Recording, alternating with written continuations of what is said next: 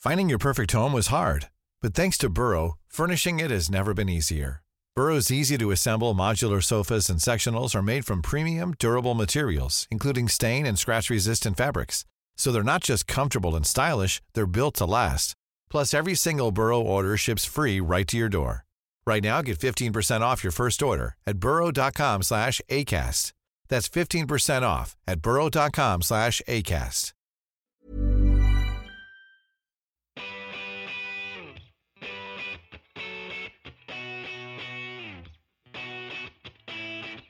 Welcome to the DFO Rundown podcast with Frank Saravalli and Jason Greger on dailyfaceoff.com. Welcome to episode 232 of the DFO Rundown live in Nashville, brought to you by Betano. Please play responsibly. 19 plus. The game starts now at Betano.ca. I'm Jason Greger, along with Frank Saravalli. The NHL draft has come and gone, Frank. Yesterday, only the first time since 07 that there was no trades on draft day. During the draft. Today, not a whole lot of moves either. You know, the Bailey trade, the Yamamoto and Kostin trade to Detroit. It was, I would say, uneventful, maybe, except obviously for all the kids getting drafted. They're pretty fired up. But anything stand out for you in the last 48 hours of the draft? I don't know who I felt worse for today. The kid that had to wait around in person in the arena to get picked in the 7th round, or Tyler, who was really struggling through today. Oh, your rim chuck. Oh, Jesus. Well, yeah, we'll talk about that. At one point, I went back to the hotel, took a nap. In the middle of rounds 2 to 7. Missed round 3 and 4, took a nap, came back for round 5. Actually, a decent play by me, though. Look, Nashville, they call it, the team's the Preds. And it'll bite you. Oh, yeah. It can sneak up on you for sure. Now, you mentioned the kid who was the last pick of the draft. There was many other kids who left without being picked. I've seen it every year, and I know it's funny because some agents will tell, hey, you know what? If you're not ranked in the top 100, probably best not to come, because you never know. Like, those ratings aren't the NHL teams. Those are just ratings from everybody else. And you see it every year. You know, yeah, someone that comes and is in the building, gets passed over. There's a couple stories of kids that then the next year end up getting drafted and didn't go. Yeah. So look, a reminder to everyone, and we talk about this every year, it's just a number. Doesn't guarantee you anything. Not even the middle to late first round picks. You just get a little higher chance in the pecking order, and you get treated a little bit differently, but there's no guarantee you become an NHL player. And I always remind them, if you're drafted and you're sitting at home, trust me, when you show up to the development camp, they still give you the jersey that everybody else gets. You still get that, right? Because the teams, you know, I've talked to many of them about that. So it is one, I understand the excitement of being there. I totally get it. But at the same time, if you're somebody who's not for sure going to go, it might be best maybe save the disappointment and enjoy it from your couch. I like the stories more of like guys that are, I know it doesn't happen anymore in today's internet age, but like guys that teams can't track down because they're out fishing or they're playing with their friends or they're, you know, whatever it is, they're on vacation. Like just whatever. Keith Jones has that famous story. Like I think it was the Washington Capitals drafted him. He was out on a boat. David Poile. He was out on a boat all day and they couldn't get him. And he's like, oh, I guess I was drafted. Like, wasn't even on his radar that he would ever be selected, and becomes a draft pick. Yeah. So, and there's quite a few of those stories about that. You know, I've talked to a lot of guys who didn't go to the draft for their draft, and, you know, they had like a 2-minute phone call, and, you know, they go out for a family dinner at Earl's or whatever the local restaurant is in your city. And then away you go on, because I went to Earl's with Tyler in Edmonton last time I was there. It was good. It is. It's one step in the process, right? As you mentioned, Frank, like some would argue that now the real hard work starts. Yep. Because from getting drafted to being in the NHL, like obviously Connor Bedard and a few of those other guys are the exceptions. And maybe let's go to the top 10 picks. Bedard goes number 1. Then Carlsson went 2. Fantilli goes 3. So Columbus gets the big center that they want. Philadelphia. Anaheim, by the way, Leo Carlsson. They think he's a future Selke winner at center. Okay. So the big boy number 1 franchise pick that they're betting on upside. Oh yeah. So we'll see. And then Philadelphia gets the guy they wanted, didn't have to move up to get him. And in Michkov, you know, there was some people, it's funny, the defenseman at 5 and 6, there was some, oh geez, why would Montreal and Arizona take it? And then I talked to other scouts, like, I really like both of these picks. Yep. And I remember a few years ago when Detroit stepped up and took Mo Seider and people were like, what? And obviously they knew something that not anybody else knew, because Mo Seider's legit. An art, not a science. Yes. 100%. So I'm always cautious the winners and losers stuff that comes out right away. I hate people that grade the drafts. Like, I think you can draft a team's overall body of work. Like, this team, you know, made 8 picks and I really liked 6 of them. Like, okay, sure. If you want to grade a team's overall output, but if you're going to grade winners and losers, like, I think you could separate teams into tiers of who had a really nice week. If you're going to grade winners and losers, come on. Yeah, like it's... We'll know in 5 years. Yeah. If you want to go back and grade 2018 today, I'm with you. Yeah. But if you want to go and grade 2023 today, just save your clicks. Like, you know, save your typing. I think we all know that Chicago's probably going to do pretty well with Bedard, right? Yeah, and then breaking news. And who knows though how good Carlsson and Fantilli and from 2 to 10 in 10 years. I love people say, okay, write me down who you think is going to be the most impactful in a decade. Because even in 5 years, that's just early on in careers. Like, look at Nathan McKinnon 5 years after his draft, and then look at Nathan McKinnon 10 years after the draft and how different he was perceived. I mean, you see it every year. 100%. I think the most fun part of the draft for me is sitting there thinking about, you know, we're all just kind of zoned out, eyes glaze over, pick after pick. But who are these guys in the 3rd, 4th, 5th round that will come to know and remember, you know, years later? No one's pounding their fists on the table, you know, jumping up and down saying, oh, we got a steal today, because you don't know. No. And that's kind of what makes it awesome is there's people from every class, every draft class that, you know, teams are forced to really make and hone in on that. You can tell which teams grind and get to the place where they're selecting players in the 60s or the low hundreds in the draft that they want to make bets on, because they don't have first round picks and they know how important it is to be able to hit in those late rounds. Yeah. Like I'll be curious, you know, to look and see Nashville's last pick, Aiden Fink, who is a right winger from Brooks, because Tom Fitzgerald and David Poile, anybody who missed it, of course, David Poile's retiring. So he makes one final trade with Tom Fitzgerald, who is a guy that, of course, he had drafted many moons ago. I think, you know, they had the connection together. And so they trade the 7th rounder to New Jersey next year, and then they get their 7th rounder. No, we'll be curious. Does Aiden Fink, does David Poile's final draft pick turn out to be good? We'll see. You never know. Pretty awesome that Tom Fitzgerald, the first captain of the Preds, is the guy that makes the trade to have that happen. Well, you could tell David Poile, that's the one thing that I came away from this weekend, is how respected he is by so many different people in the hockey world, and how, and not so much of what the job he did, but how he treated people. Yep. 100%. Just all class. And a true builder. Like, I'm kind of surprised that he's not in the Hockey Hall of Fame already, because yeah, he's been around a long time and hasn't gotten his name on the Stanley Cup, but the definition of the honor is a builder. And who's more of a builder than someone that had an opportunity and was offered? I talked about this on my pod with him on Frankly Speaking, offered the job of the Toronto Maple Leafs GM, and you bypass it to come and start a new franchise in Nashville. Like, that's like literally the definition of a builder, and was here for 26 years. And you know what? Nashville's a hockey town now. Like, the fans were passionate all week long. They're pretty fired up about it. They've hosted a lot of big events in this city. Obviously, I think everybody likes coming to Nashville because of the extracurricular stuff that you can have away from the rink, for sure. But Nashville has become like a hockey town. Their fans are rabid.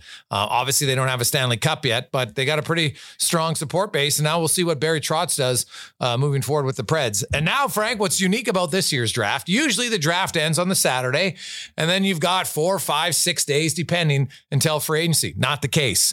Saturday, less than 48 hours from now, is when free agency begins. We did see the Islanders. They traded Bailey to Chicago. Chicago's going to buy him out. They get a second rounder in 2026.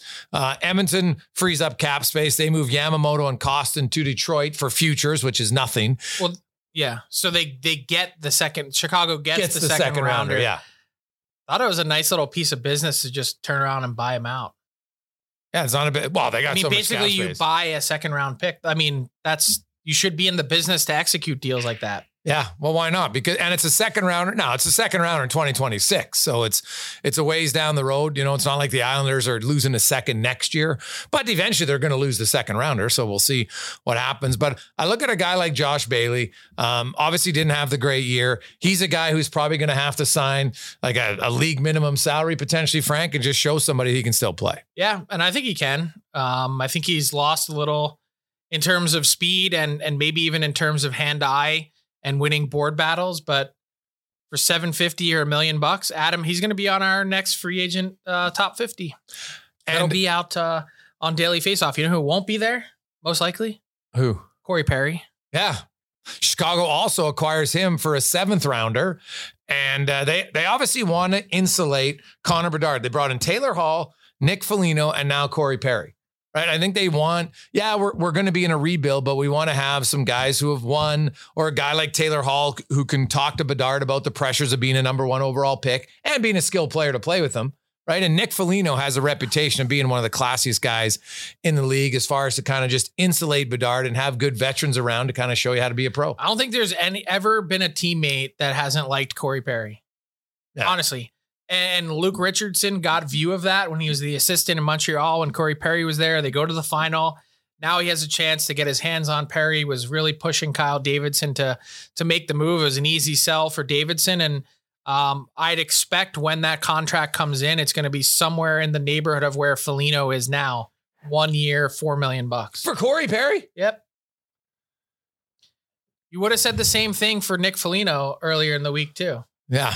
Well, good for Corey Perry, man. No wonder that he's going to agree to want to get traded there. Like it's not about money for him. He's made $120 million. I know. That's not what it's about. Corey Perry, by the way, was golfing in Ireland this week when he found out about the trade. I think it's not about the money, but there are other teams that are offering and putting, stuff on the table. He'd have to basically bypass the Hawks and then go to a contender. It's hard to say no to a contender. I agree. To then go sign with a team that's rebuilding. So you have to offer, a little extra financial incentive, I think, in order to make that happen. That's what the Hawks did with Foligno.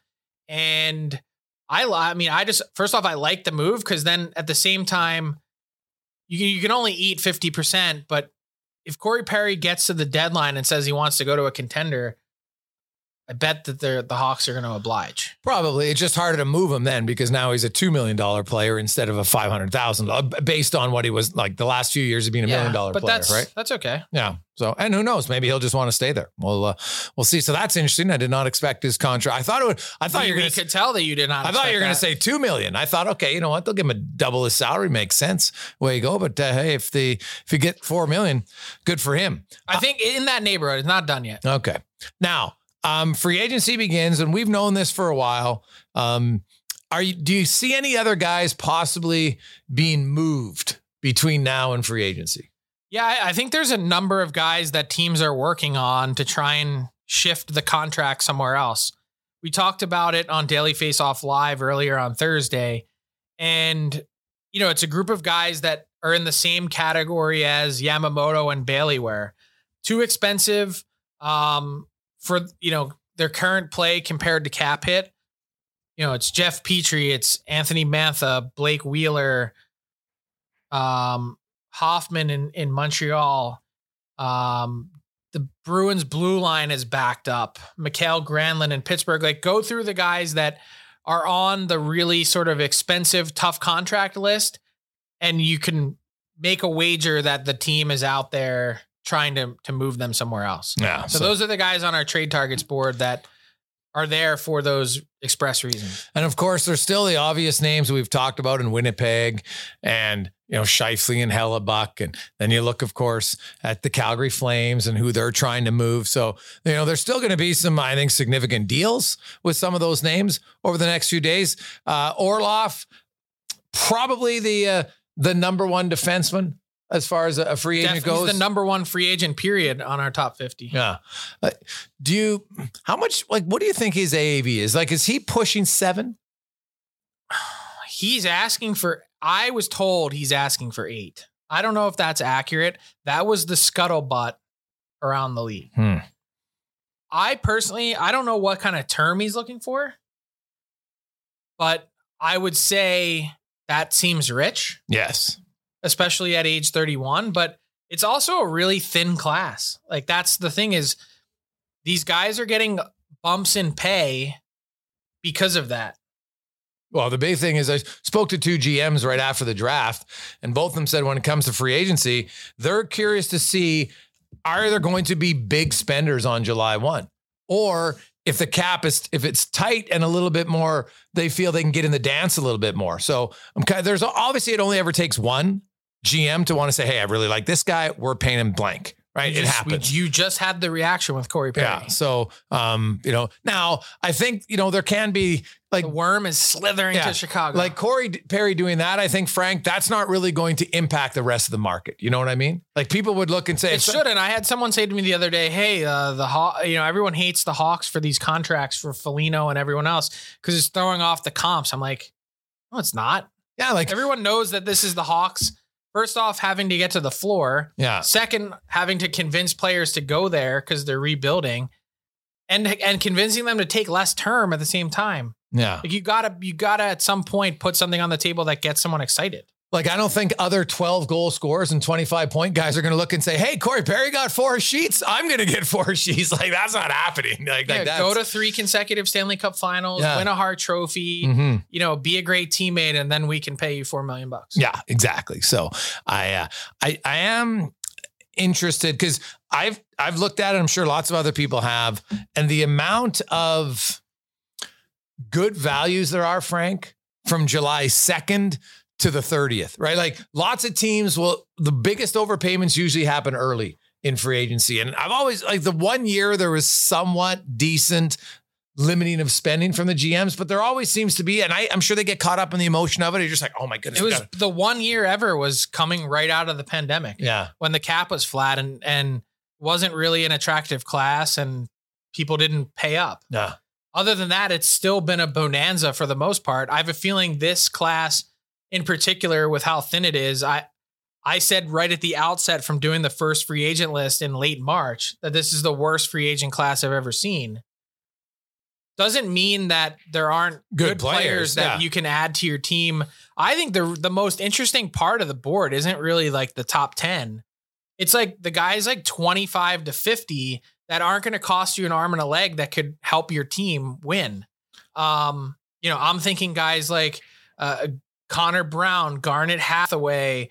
You know, if you can get Luke Shen, Connor Clifton on the back end, you know, these guys aren't going to be super expensive. Ryan Donato had a great year this year in Seattle, 14 goals, 27 points, versatile player. He was making 1.2 at 1.8. Like, are you balking at that number? He's going to get more than that, but those are the types of players that I'm looking at going, you could add that player to a team and be a difference maker. Then there's guys still kind of in your top 15, Vladimir Tarasenko. What does he got? Like Patrick Kane. We all know he's, you know, he's going to have the surgery. Ryan O'Reilly, to me, if you're just looking at pure fit, if Patrice Bergeron doesn't come back, Ryan O'Reilly filling his slot in Boston, you know, makes a lot of sense to me. He's a similar type player, not as good. So when the guy comes to your town and rips your heart out and wins a Game 7 and the Conn Smythe, you then sign him a couple years later? I don't think that matters, right? I'm just saying, it'd be like, what's the comparison in another sport? How often does that happen? Well, that was 4 years ago, right?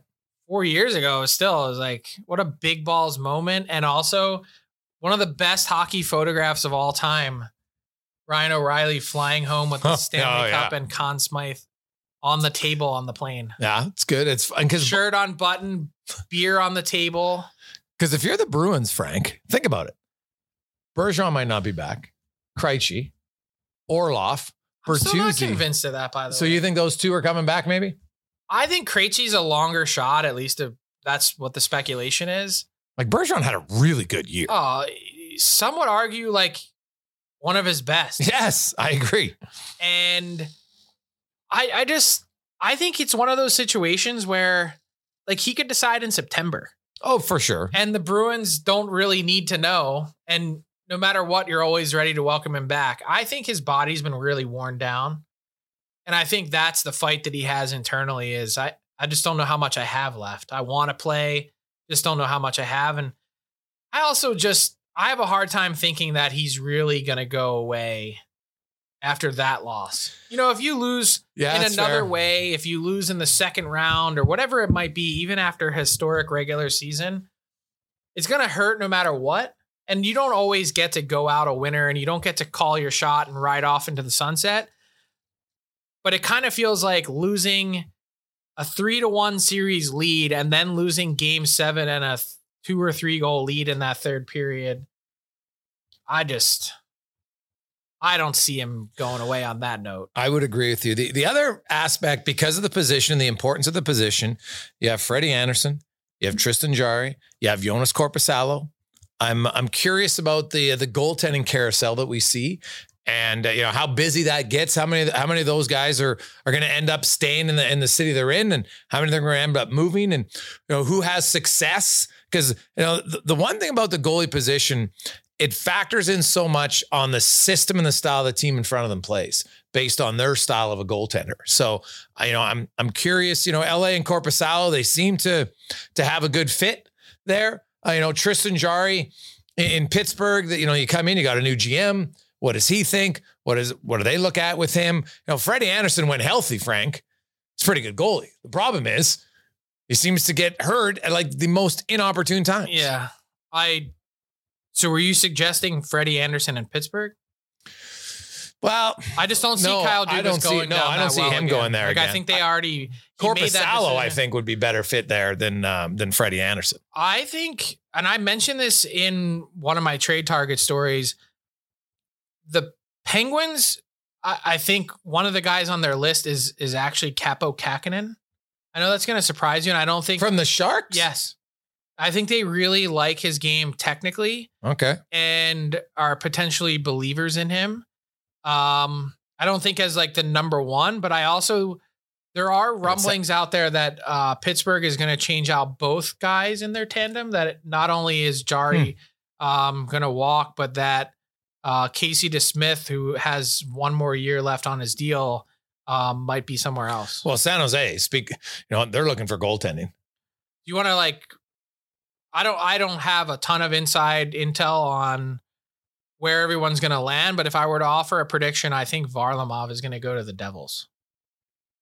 Well, that makes sense. That makes actually a lot of sense to me. You throw the two V's in tandem, Vanacek and Varlamov. And I'm curious about what contract San Jose and Blackwood are going to end up with.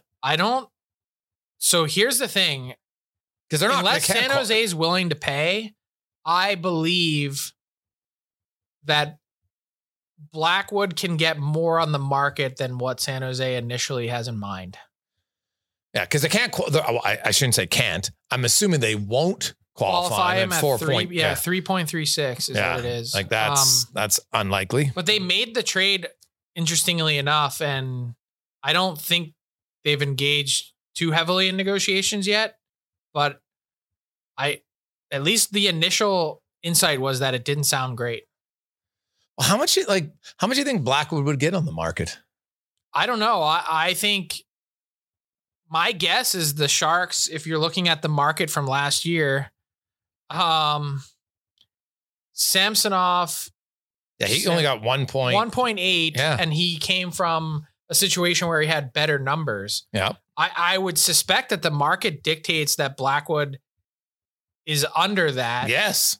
However, I think there's enough teams out there that like him, that think a change of scenery, which happens a lot, with his pedigree, as a high draft pick and a guy that 2.5 years ago, we were talking about being on Team Canada's Olympic team. Yeah.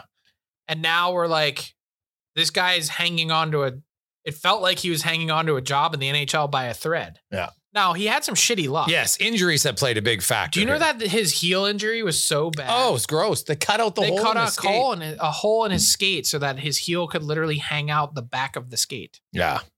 It's disgusting. Like, something tells me that it's really hard to perform at your best when you're having that for your hockey skate. It just doesn't seem normal. Yeah, I mean, that's breaking and more breaking news. Yeah, yeah. So now there are a few other teams that you know, I look at and say, like the Boston Bruins, you know, they had the best regular season ever, and they might potentially have a significant amount of change. We know the Jets, you know, the Calgary Flames still are looking. You've talked about Pittsburgh and maybe revamping their goaltending. What's your thoughts on the Washington Capitals and the direction they're going? And I know you and I were sitting there at the draft, and we were looking at potential buyout candidates here by, because tomorrow, and I know there's lots of scuttlebutt people. Everybody in Winnipeg thinks Blake Wheeler's getting bought out by the Jets if they don't facilitate a trade, and I get that. But what about a guy like Mantha? I looked at his buyout. He's a 5.7 cap hit. He's only 1 year left. But you buy him out, the cap hit's pretty low here for the next 2 years. It is. And I think it's easy to make a case if you're the Caps that to take the savings that you have from Mantha this year, go spend them on a third line player that you really like. Like, I get why it makes sense. I also hate the idea of buying a guy out and prolonging the cap hit, like I totally agree, doubling it up. That said, I personally would hang on to him. If you don't, like, I wouldn't pay to get rid of him, and I wouldn't buy him out, because think about how the situation changes. First off, you're going to find a really motivated Anthony Mantha. You would hope. Heading into next season and a contract year. And if your team is no good, then you get to the deadline and you eat half and you actually get something for him. Yeah, like the Caps are a fascinating one to me, because we all know they've told Ovechkin they'd like to stay competitive, and they didn't make the postseason last year. I haven't seen any moves yet that will make you say, hey, I think Washington's really improved. So I'm curious to see what direction they're going to go in. I agree. And we didn't really get any clarity this week, right? No, nothing. Like, so that's the Caps are, especially because I sense there's a little bit of turnover coming in the East. Like, I think Buffalo's pushing. I think Ottawa's pushing. I think Detroit is pushing. And so somebody's got to get pushed out, right? And Washington was already out. So can they muscle their way back in? What about the Islanders? Yeah. Like, see, I love their goalie. And then the rest, like, think about, what about Zach? Like, do you see the numbers Zach Parise put up, making 750K last year? 20 goals. Yeah. So what if, now I talked to some guys in New York today and they think he's coming back, but they're not 100%. Well, what? So now you lose on a team that's starving for offense. Now you lose another 20 goal scorer for nothing. Where are you replacing them? It's not like there's a boatload of those guys. Just you can just go pluck off a free agency. Yeah. Again, I always put the Islanders, as Tyler knows, in the only God and Lou know category. But my hunch is that with the Josh Bailey trade to Chicago, yeah, they're looking to sign somebody. I think they're looking to keep Scott Mayfield. I think they've been talking, and they're going to try and push to get that done on Thursday or Friday before free agency opens, because Scott Mayfield didn't make a lot. And in a thin D class, you know, he's a little bit further down our board in the teens, but still a good player and a pretty decent option. Well, I'm sure that Scott Mayfield's camp is looking at Erica Branson's contract. I'm not saying he's going to get that high. He's better than Erica Branson. Well, I know, but that's what I'm saying. Yeah. 4x4, right? Like, I like Scott Mayfield a lot. So, and just when you look at right shot defensemen, because I went through the list of right shot D-men, and then you look at cap and you're like, how do you find guys that are better? There's just not a lot. So, and the thing about the Islanders, they're kind of the rare team on how are they going to improve? Like, they've got an elite goaltender and they play sound defensively. And I think they're like, well, we got to sign Mayfield because that fits into how we play. right? He's a good defender. We want to kind of win with defense first, which so I personally don't agree with it, because I don't think you can win today's NHL where offense is now at a level we haven't seen in a long, long time. I don't think you can win with just sound defense. You've got to have some offense, and the Islanders don't really have that.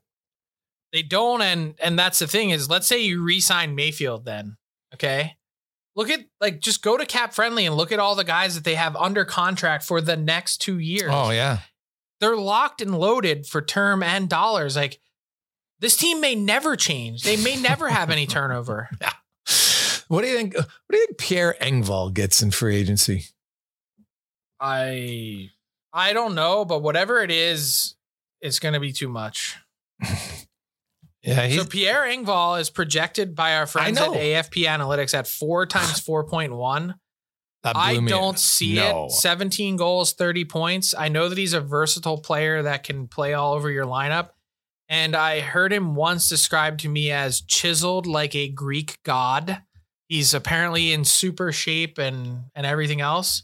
And someone is like, oh, that guy is a he's a player that get him in the playoffs, can put your team on his back and whatever. I'm sorry. Like, I'm not dragging him. I'm just saying, like, that's exactly the type of player and contract in this free agent class that is a no-no. Oh, to me, if he gets that type of money, it's from a non-playoff team. Like, when you look at free agency, there's contracts that are signed by non-playoff teams that it's just to higher AAV because they've got the cap space. And in a lot of cases, unfortunately, it's a mistake. Now, if it's a one-year deal, that's totally different. The Foligno and the Perry, I understand the reasoning why. You overpay for those guys because, A, you got to get to the floor anyway. And B, you're looking at, hey, our long-term is we expect to be good in 4 or 5 years, or we hope anyway, right? In the meantime, we don't just want to get our teeth kicked in, which is something I think too many rebuilding organizations overlook. Is they're like, you know what? We're just going to go with youth. And then the youth just gets tromped on and they get stepped on and they get crushed and they don't have anybody in the room to try to say, hey, guess what? No, this is how you deal with this. This is how you deal with that.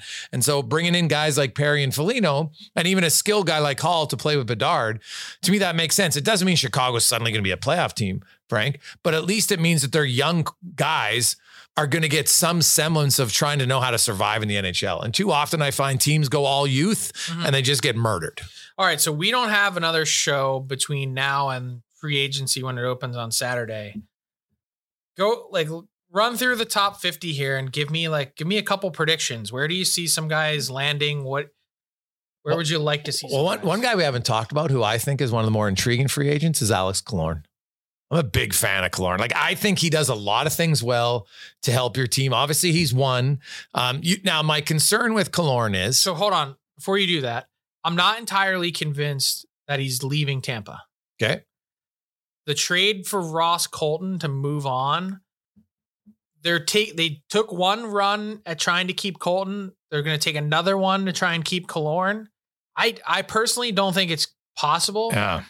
I just don't see the cap space. No, but maybe because in this year, like if you're Killorn and here it is, it's your one chance to really cash in again in your career. This is it. Yeah. We're recording this on Thursday. It's less than 48 hours from free agency. I think you owe it to yourself. It's 33. Yeah. To say, just get there. Yeah. It's cash in. You've won your 2 cups. Like, as great as your run has been in Tampa and as much as you'd like to stay with one organization your whole career, you got to go do the plot and get the 5 times 5 or whatever the number is. The projection from AFP Analytics is 4 times 525. And I think he's 33. Like, I think that's pretty reasonable. He had 64 points last year, 27 goals. Like, you know who I like him with is Buffalo. That's like Buffalo's got they got these young guys. They're skilled. He's got size. He's got experience because they're similar to New Jersey. Now, obviously, Tage Thompson's a much bigger player, right? But when I look at Buffalo and I see all their young guys coming now, you know, they might look at that and say, hey, you know what? The term isn't what they like. They'd probably like 3 realistically, but that's the team that I think Killorn fits with, who could benefit him because he's going to get to play some skill players, but also a team that needs his experience. Yeah, I could see. I mean, I get why it makes sense. I don't want to say I could see it because I just don't. I have real hesitation saying that I think Buffalo is going to put any players in their lineup that get in the way of their young pieces, but it's fair. But you can't win with all young guys. That's just a fact. Yeah. What about Michael Bunting? I was just going to ask you. I have zero idea where he goes. And I'm curious, like, I wonder how much of his success people look and say, yeah, well, you're playing with Marner and Matthews. And we don't have a Marner and Matthews. So what are you going to be on our team? I think he's a good player, but I'm very intrigued to see what he can do. What about Pittsburgh, Dubas? Who asked you? I'm just itching to do my segment. Yeah, well, you know what? We do know this about the NHL. Familiarity matters a lot. Mm-hmm. Coaches, GMs, scouts, guys that they like. If they liked him in a draft class, they didn't get him. 5 years later, they're available. They're like, yeah, we got to get that guy. It happens all the time. How long did David Poile try and track down Matt Duchene? Oh, yeah. Long time. How'd that work? Yeah. So, Bunting to me, I don't get a sense, even from talking to people. It's got to be a lower tier team that is willing to spend. Because he's going to want to get paid, and I totally understand it. Like he's not young, and he's a late bloomer and needs cash. Yeah. Like, what about Detroit? I was just about to say the same thing. They've got cap space. They're willing to wield it on. Obviously, you see Kyler Yamamoto and Kostin, like free bets, essentially. Like literally, they're handing you a player that's under team control in Yamamoto for $3 million that I think actually can get back to 20 goals when he's healthy. And then maybe in the West, what about like I don't know if he'd go there, but like Winnipeg's never a free agent destination, but they're gonna have a bunch of opportunity and ice time. Like, do you go after him? I think Winnipeg is a team, Frank, that ends up signing a lot of guys in that $3 to $4 million range. I don't think they know they can't win in free agency, so I don't think they really get a lot of business done there. Yeah, I think they have to overpay. Yeah, but even if if the spending isn't really aggressive, I think it benefits a team like Winnipeg. I just thought of another team. What about Anaheim? For Bunting? Yeah, Verbeek loves the Rats. He was one. And they have cap space. They have Fantilli coming in. They have Zegras. Like those guys probably. And he's older than your young guys like Zegras, right? Like Bunting's been around now a while, so yeah, because they're walking away, it sounds like, from Comtois. They would have to qualify him at 2.5, which makes, and by the way, I'm gonna say this about Max Comtois. That's a bet I would make all day long. Yeah. $1 million bet for Max Comtois. I'm telling you, I think that one has lot of value. A lot of value. He's got all of the physical tools, but he doesn't have the grind and he doesn't have the mental makeup as it stands, mental maturity, yeah. I would say, as it stands right now to be a true difference maker. Yeah. Well, I don't think he'll ever be a difference maker, but I look at how, like, I'm surprised. He's one of those guys I spent a few weeks around at World Juniors. I think, if I'm not mistaken, I don't have it in front of me. I think 2 years in a row. And I'm shocked he's not more of an impact player. Well, after the 21 season where he kind of had his breakout in 55 games, he had the 16 goals and that's when he got his $2 million contract. And a lot of people felt like, hey, Comtois is now going to take the step. And he didn't take a step at all. He regressed, having only scored 15 goals the last 2 years combined. And so part of it, I think, is you're in Anaheim. It's a losing culture and that can wear on guys. There's probably some things that he would like to do different. I think Comtois is a player that if you put him on a competitive team where, he starts in your bottom six, there's not a lot of pressure. He's 6'2". He's physical. He skates really well. And if he can chip in, even if he only chips in 12 goals for you, I like Comtois. To me, if I was a team, if I was the Edmonton Oilers to replace Kostin, I'm looking at Max Comtois. That one makes perfect sense because Kostin did very well. For the Edmonton Oilers. And, Comtois, well, he's not as tough of a fighter. He plays a similar abrasive style. I think that's a fit. Mm-hmm. Hmm. What are you looking at on the map, by the way? Oh, I was just trying to look at my flight to get out of here. And there's a lot of red in that radar. So not loving that. Tyler, How you doing? How you holding up over there? I'm good. I finally was able to track down a coffee at the rink, and that kind of got me on the right path. So I think my hangover's behind me. Yeah. I have an orange juice over there. And a slice of pizza. Yeah, that was terrible pizza though, Frank. Yeah, I bet. That was some of the worst. No one thought that anyone in Nashville does good pizza, but yeah. Really, Nashville's bad? Like they're known for bad pizza? No, just anywhere not on the East Coast is more or less bad pizza. Fair enough. See, it's funny because when I went to New York, everybody raved about their pizza. So, and trust me, I tried a lot and I tried it buckled because when you're buckled, most stuff tastes really well. It doesn't matter. I didn't like the fact that it was just like so floppy, like and a little bit too greasy. The New York pizza, I thought it was overrated. There's a lot of different pizzas. Yeah. Well, I got to try some more, but the two places I went to. I'll take you to some places that will literally blow your mind. Okay.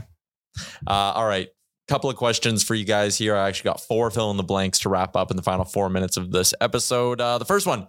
The name in Frank Saravalli's top 5 trade targets we see move next is blank. And I'll give you the top 5 here. Number 1, Alex DeBrincat. Hellebuyck, 2, Hanifin, 3, Carlsson, 4. The Habs pick was 5. We'll bump Lindholm, Elias into that slot. So out of those 5, Frank, fill in the blank. Who gets moved first? I'm going to say Noah Hanifin. I think he's the easiest one of the group to move. I just think the Flames weren't. There's definitely a market there, and it's a decent market. I think there was so much happening this week that it was just kind of, I don't know why it didn't get done, but I think that's the next guy to go. Jay?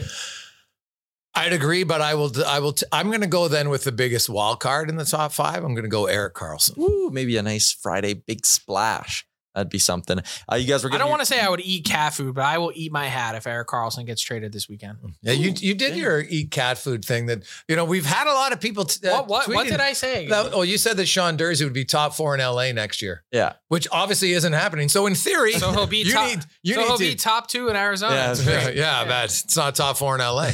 All right, you guys are giving your free agent predictions. Let's do this one. A good fit for JT Compher is blank. Jason.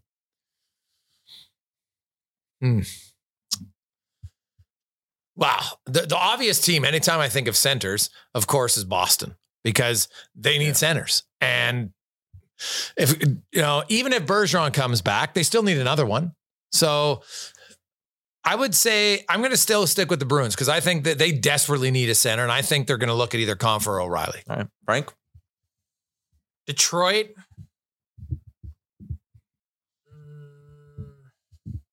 That's a decent one. All right. I'm just trying to think. I could see Nashville being in the mix for a player like him. They got some newfound cap space. My second team, if I get 2 picks, I'll take the Jets. Okay. Because they're going to do Dubois and then they're probably trading Scheifele. Good tie-in. Compher's an American. He ain't going to win. That's fair. That's fair. Good tie-in, though, to my last 2 for you, Jason. There is a blank % chance that one of Scheifele or Hellebuyck start the year with the Jets, Frank. Just one. There is a 25% chance. Okay. And the more money would be on Hellebuyck, I think. And I say that knowing how difficult it is to trade a goalie in season. I'm really struggling to grasp what the market is. Yeah. Goalie market's never great, man. No, what the goalie market is to pay big money for a goalie. Yeah. How many teams are lined up to do it? 100%. They're not. And even just look at the history of goalie trades. Like Marc-Andre Fleury won a Vezina and he got given away. Yeah. Right? Like it's crazy. Now I know the cap space played a factor in that for sure, but just go through the history of it. Like how many goalies get dealt. I just don't see it very often. So I'm actually going to go, it's like 75% chance one of them starts the season in Winnipeg. I think it's fair. I just thought at the start of the summer, I didn't think they could move all 4. Yeah. So I'm going to stick with that. All right. And last one for you, Blake Wheeler. Hearing rumblings about the buyout and all of that stuff this weekend. Good fit for Blake Wheeler. If he hits the open market is blank, Jason. Oh, geez. Big body.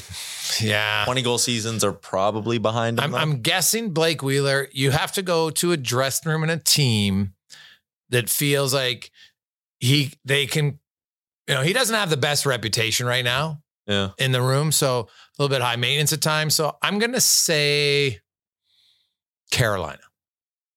Okay. Right. I think I got the perfect place for him. Okay. Dallas. Yeah. Oh, I can see that. I mean, Jim Nill talked to him yesterday and he said, we're really looking to improve on the wing and they don't have a lot of money to spend. Blake Wheeler could be double dipping. Yeah. And they probably can't afford him at the half, four and change, but they probably can afford him on, you know, whatever the next deal looks like. And I still think he's got lots of game.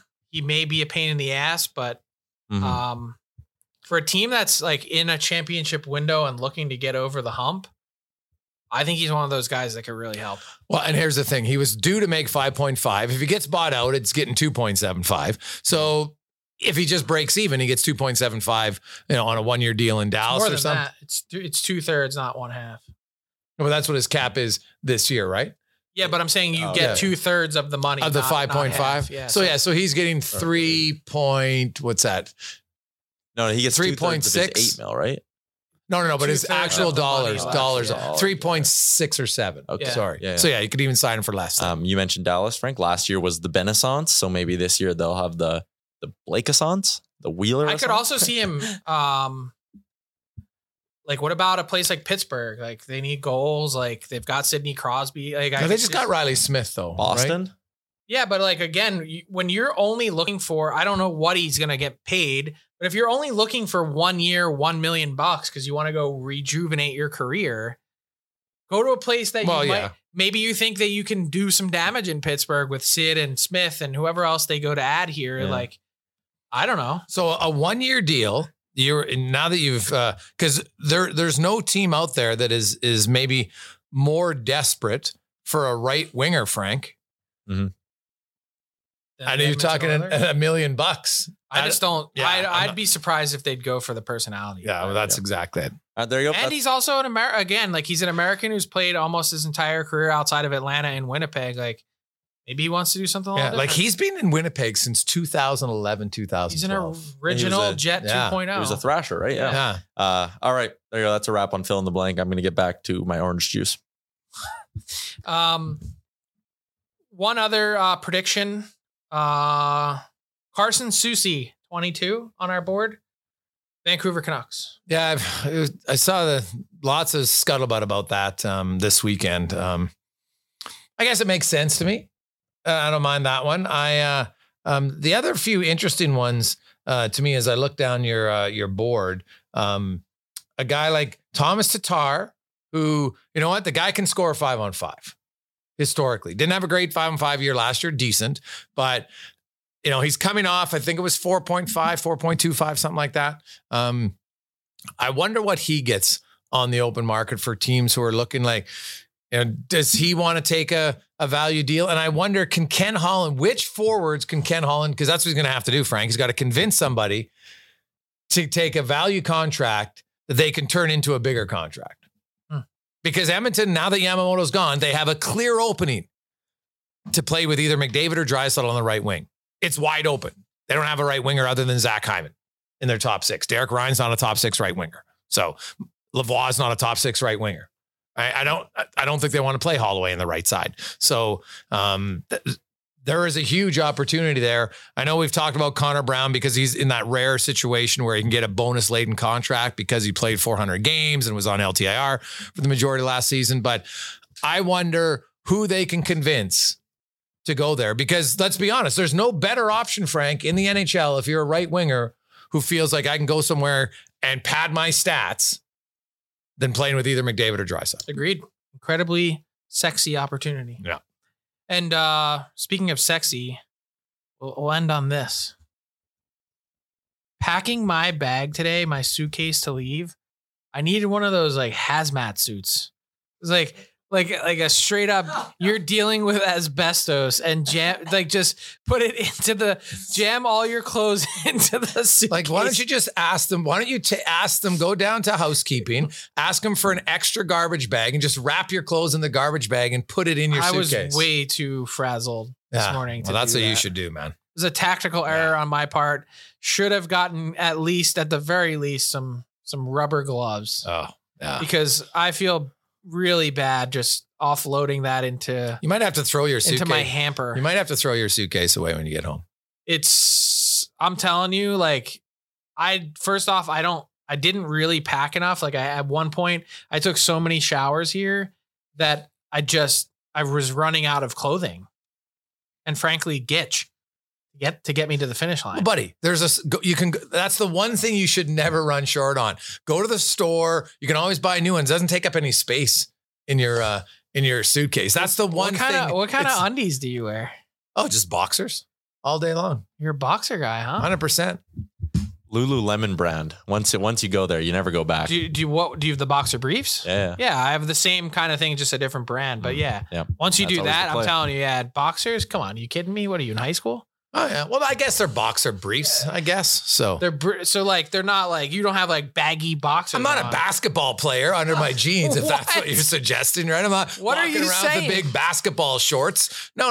Like that. Yeah. I'm wearing I guess it's more about briefs for sure. If they're going to call it the boxer briefs. Yeah. All over. They're tight. Safe travels to everyone getting home. Around, as Kramer says. I'm flip-flopping. I don't like it. Safe travels to everyone getting home, and do the laundry quickly. Yes, especially Frank.